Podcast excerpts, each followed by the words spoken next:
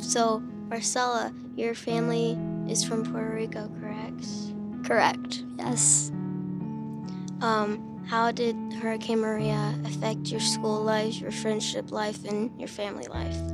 Well, it's it's kind of complicated, definitely. I remember the moment I found out about Hurricane Maria. I didn't know that it was going to happen or anything like that. I just remember my dad was picking me up from school and he said, Marcela, we got to talk about something.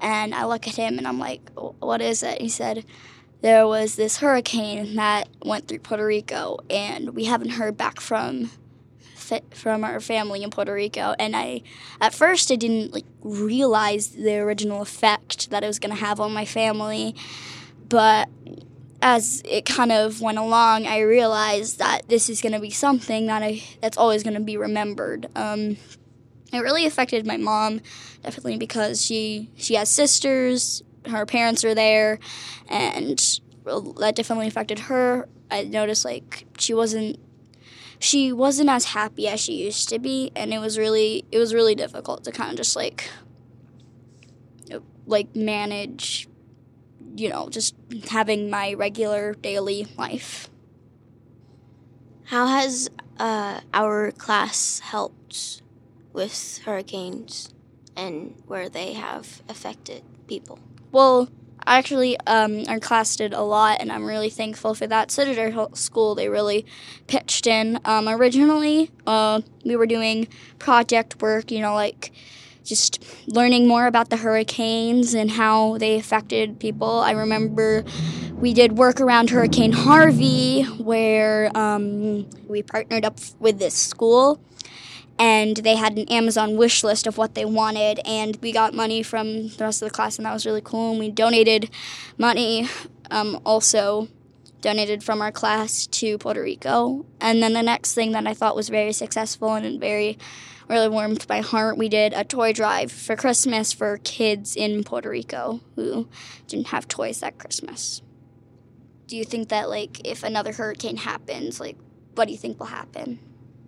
Um I never really thought of that, but now that you've put that thought inside my, my brain, um, I kind of have a feeling that people would help more. The people that didn't help this first time, uh, like, they would get a lot more help because I know from personal experience, I feel bad because I couldn't help as much as I wanted to. Um, this question is a little off topic, but if this was our very last conversation, is there anything you'd want to say to me?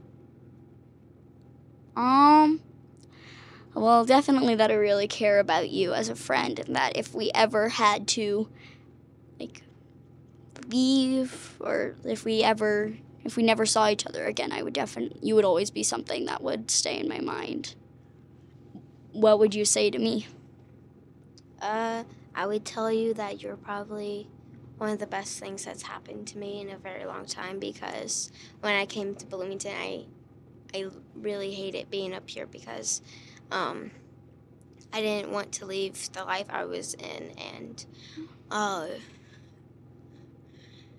you made it.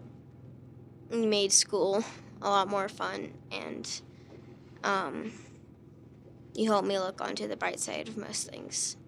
You helped me through what I need to help to get through. Can I ask you a question? Yes. Okay. Um, what is the happiest happiest moment of your life, and what's the saddest moment of your life? The happiest moment of my life. Honestly, I feel like that life doesn't have a happiest moment. I feel like that there are all those moments that just make you feel warm inside whenever you think about them. And honestly. I do have a saddest moment. I think it was probably when I found out that my grandpa had died, and I think the second one was probably Hurricane Maria. That definitely got me all shook. What was yours? Um, like you said, I don't think there really is a happiest moment in someone's life. Um, I know when I was little, I would always be like, "This is the best day ever," And then like two days later, I was like, no, this is the best day ever.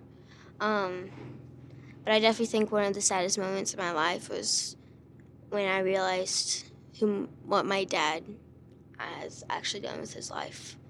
Because, like I said earlier, I a lot of people just look on what's on the outside, not the inside. Mhm. And I didn't really know my own father that well. I only knew him from the outside. That's it's really powerful. Um, it was really nice talking to you like this. It was nice talking to you too.